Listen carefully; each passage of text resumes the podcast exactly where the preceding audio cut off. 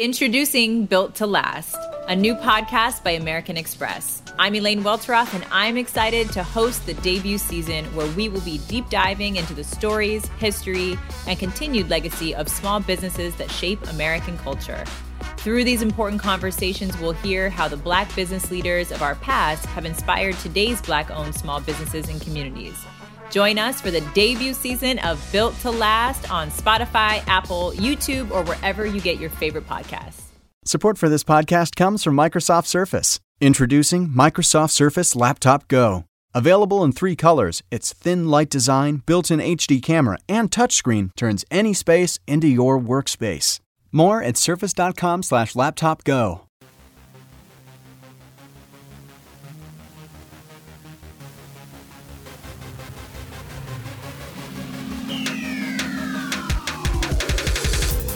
Welcome to another episode of the 300 Second Podcast. I'm your host, as always, Kyle Maggio, here today with my co host, Jensen Cole. What's going on, buddy?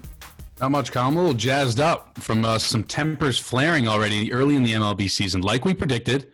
Like, like we predicted, I yep. did say I, I, I must say I, I, had Astros. They came out to a little lead. I was like, yeah, I may have uh, I may have pulled this pulled this call off. First time the Astros were underdogs in 88 straight games. What a remarkable stretch. Granted, it's against the Dodgers, who if there's going to be a team in the league that they're going to be underdogs, it's going to be against the Dodgers or Yanks and uh, they blew the lead. Joe Kelly wasn't even on the Dodgers late in 2017 when the Dodgers Astros had their uh, had their World Series matchup that went to seven great World Series. He wasn't even salty about it because he wasn't even on the Dodgers. So this is just he did every Joe Kelly did everyone in baseball a favor by throwing at the Astros like I said they were going to do. I just thought the Astros were going to get a lot of base runners and then drive them runs in. They unfortunately lost their lead and lost went one and one yesterday. Glad you got your win on the Dodgers. I was half right with predicting how it went, just didn't get the outcome right. Yeah, so uh, normally we don't like to spend too much time uh, on the previous reminiscing games, but this was a particularly fun game because yeah, so you know Correa and the, the Astros come out swinging, right? They go up early, and then I'm having a blast. I think it was in the fifth inning, and they just it was just single after single, just yep. by a thousand cuts, single after single, moving it around. They walk Mookie, run comes in. Anyway, big inning for the Dodgers. I'm already feeling good, right? So just looking for them to lock it down, nothing more. Anything else at this point is a bonus. It's in the back of my mind, you know, everything we talked about yesterday about this is the first time since the news and that they're meeting up, and it's in the back of my mind that like it, it might happen, but I'll always just right. wait. You know, coronavirus stuff, you never really know how everybody's feeling. Maybe they don't even get into it. Maybe they don't feel like brawling and getting close to each. Who knows, right? And then yeah. Joe Kelly comes up like a psychopath and then just does what Joe Kelly does. And I, I, watched the replay a few times, and you can see like the wheels spinning as he doesn't have control, and he's just like, ah, I'm just gonna start throwing at these guys. He really did not have control over his pitch. He's like, screw it, I'm just throwing at him. I'm just throw, everyone just in baseball and, and, everybody got excited. Everybody got you know, so I, am excited. It seems like all is right. Uh, MLB fans woke up with a big smile on their face. I don't want to hear about uh, the dangers of throwing at anybody right now. You can't you can't cheat to that degree and then not expect you know the consequences of your own actions right. don't throw at their head don't injure them i'm not i'm not condoning throwing at other players but you cannot act surprised at what we saw last night joe kelly has kind of always been a hothead i'm a huge sox fan he was on the yeah. sox in the world series team and and uh, I was sad to see him go. They told him they weren't going to pay him, and he found a home in uh, in L.A. Good for him. It was just cool to see him be the unsung hero uh, yesterday in that in that matchup. But was not a socially distanced bench clearing, somewhat uh, confrontation brawl, uh, to say the least. But anyway, one and one yesterday. We're six and two on the season, still positive, still profitable. Six and two is a nice stretch for the first eight games. I'll take it. I think it was a shot worth taking for underdogs Astros. Again, first time in 88 straight games you're getting an underdog. It is what it is. We're moving on. Eyes so, ahead. So I actually was going to kick this off with a different game that I wanted to toss your way. However, uh, I just just jumped off the screen now. I, I, must have missed it right before we were, uh, you know, talking before this pod. First game that I want to throw at you now. Just going to keep you on your toes. Hit me. Diamondbacks Rangers. Did not even notice we got Bumgarner, Lynn, and off principle, I need to bet against Lance Lynn. Uh, so I don't mind that line that I'm seeing there. Minus 105 on the money line for uh, the Diamondbacks with Bumgarner on the mound. I'm okay with that. Uh, I don't think the Rangers are particularly threatening, and especially not Lance Lynn. So that's you meet first one I'm taking. That's a 405 uh, first pitch, so that's the first one I'm on. I like taking an early game if you're going to parlay anything. That way you can hedge it. If you hit the first game, then you can hedge it against a, a later game if you want to lock in some profit. D backs are a tough team to bet on this year. They're not the strongest team. Bumgarner, is he a bum? Is he washed up? Bumgarner is obviously one of the best hitting pitchers in baseball. He had his crazy stretch on the Giants where he was unhittable for a for a stretch. But he's a little bit washed. I like your anti Lance Lynn uh, pitch there. I actually am looking at D backs at plus 104 uh, on on a on a specific book here, uh, and may be inclined to take that one, Kyle. I actually it wasn't on my radar. I got three other games that I had picked. Don't want to overdo it. Don't want to uh, don't want to pick too too many games. I said, you know, like to our listeners that you don't have to pick every game. You don't have to bet every day. Just bet on what stands out to you. Do a little gut check, but also have some sort of sound analysis. Obviously, you don't have to go too too far into it. I'm not going to touch that game, but I uh, uh, applaud you for for the anti Lance Lynn uh, uh, take right there.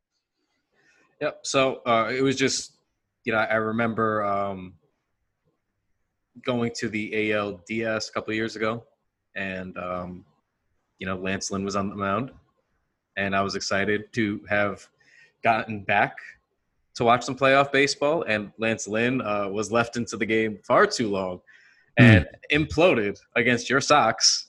Uh, yep. As I was there live, and ever since then, the vendetta has been on. So we are big well, anti Lance Lynn.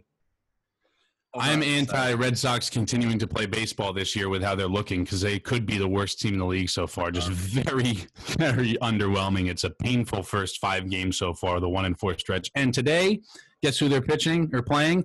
Person who I say is the best pitcher in baseball, someone who I also said I was going to bet every time he's on the mound.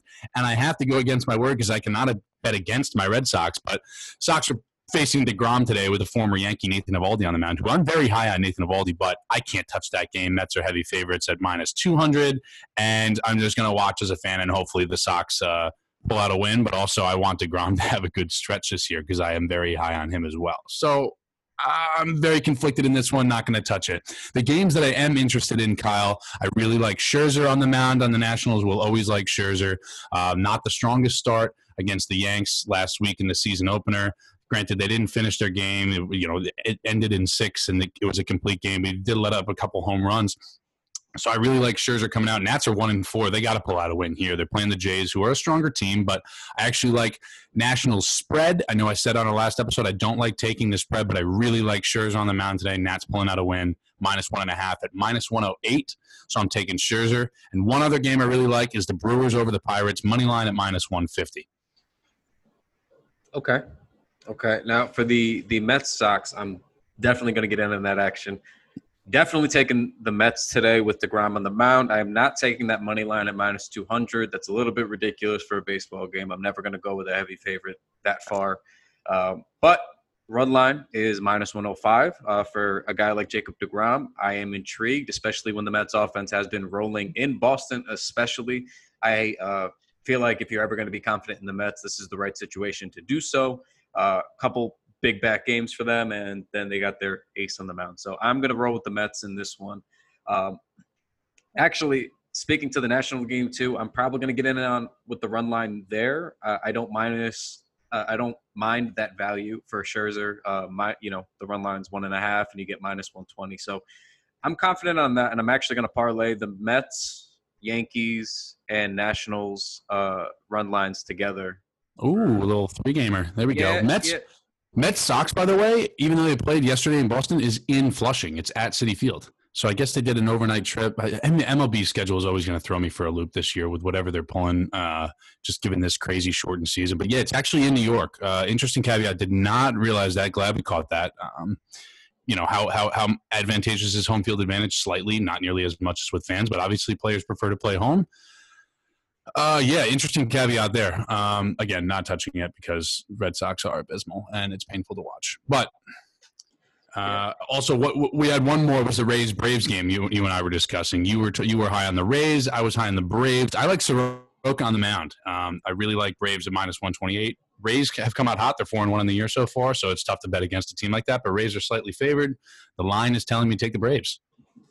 Yeah, I, I definitely agree with you with what the line's telling you. Um, even still, I'm flying in the face of what that is, and I just like what I've seen from the Rays so far. I think it's a good start. Um, Charlie Morton on the round, who hasn't gotten off to a great start this season, but again, tough to say anything about starts when it's only been a couple of games for most everybody. Yep. Um, but I still like what the Rays are doing, man. I, I, think that they're a better team than a lot of people give them credit for. I know there's a lot of other trendy on you know the come up teams, and I feel like uh, even though they're in my own division, I feel like they don't really get discussed enough. So uh, I think that's a, a sleepy, strong team. I, I think they've gotten off to a good start, and I don't see any reason to think that that shouldn't continue, especially while the Braves are still trying to find their footing in the early going. Uh, they're not going to keep playing the Mets every time out, you know. So, right. you know, for me at this point, it's more like a it's a Braves prove it game because you know I'm actually pretty high on the Braves over the course of the season. We both are. We both had them in the Braves uh, team total wins uh, over uh, on, a, on, a, previous episode. Yeah, just just situationally right now, I think you got to go with the Rays. I'm fine, not really, you know, chancing it on the Braves, but I agree that's what the line's saying. Either yep. way, uh, pretty strong overall slate here. I mean, there's even some good late action. Uh, you know, my Padres, my beloved Padres with Fernando Tatis Jr. playing at night. Uh, San Diego want, Dads. Yep, the the Friars are out there. Um, you know, so a lot of good action if you're interested. But again, you don't have to chance it every single day, as Jensen has reminded you to gamble and wager responsibly. So, uh, with that being said, um, you know, let's try to make some money today. Uh, we got a couple interesting plays here, and you know, we'll talk to you guys tomorrow. Yep. I'll talk to you guys tomorrow with some more wins. Hopefully, we keep the streak rolling. Six and two on the year. Looking to come back a little nine and two next uh, next episode. We'll see. But it's been nice to to ride the gravy train so far, Kyle. So far, so good. Glad baseball's back. Uh, hopefully, the Marlins don't ruin it for the rest of us. And we will talk to you guys tomorrow. Catch you.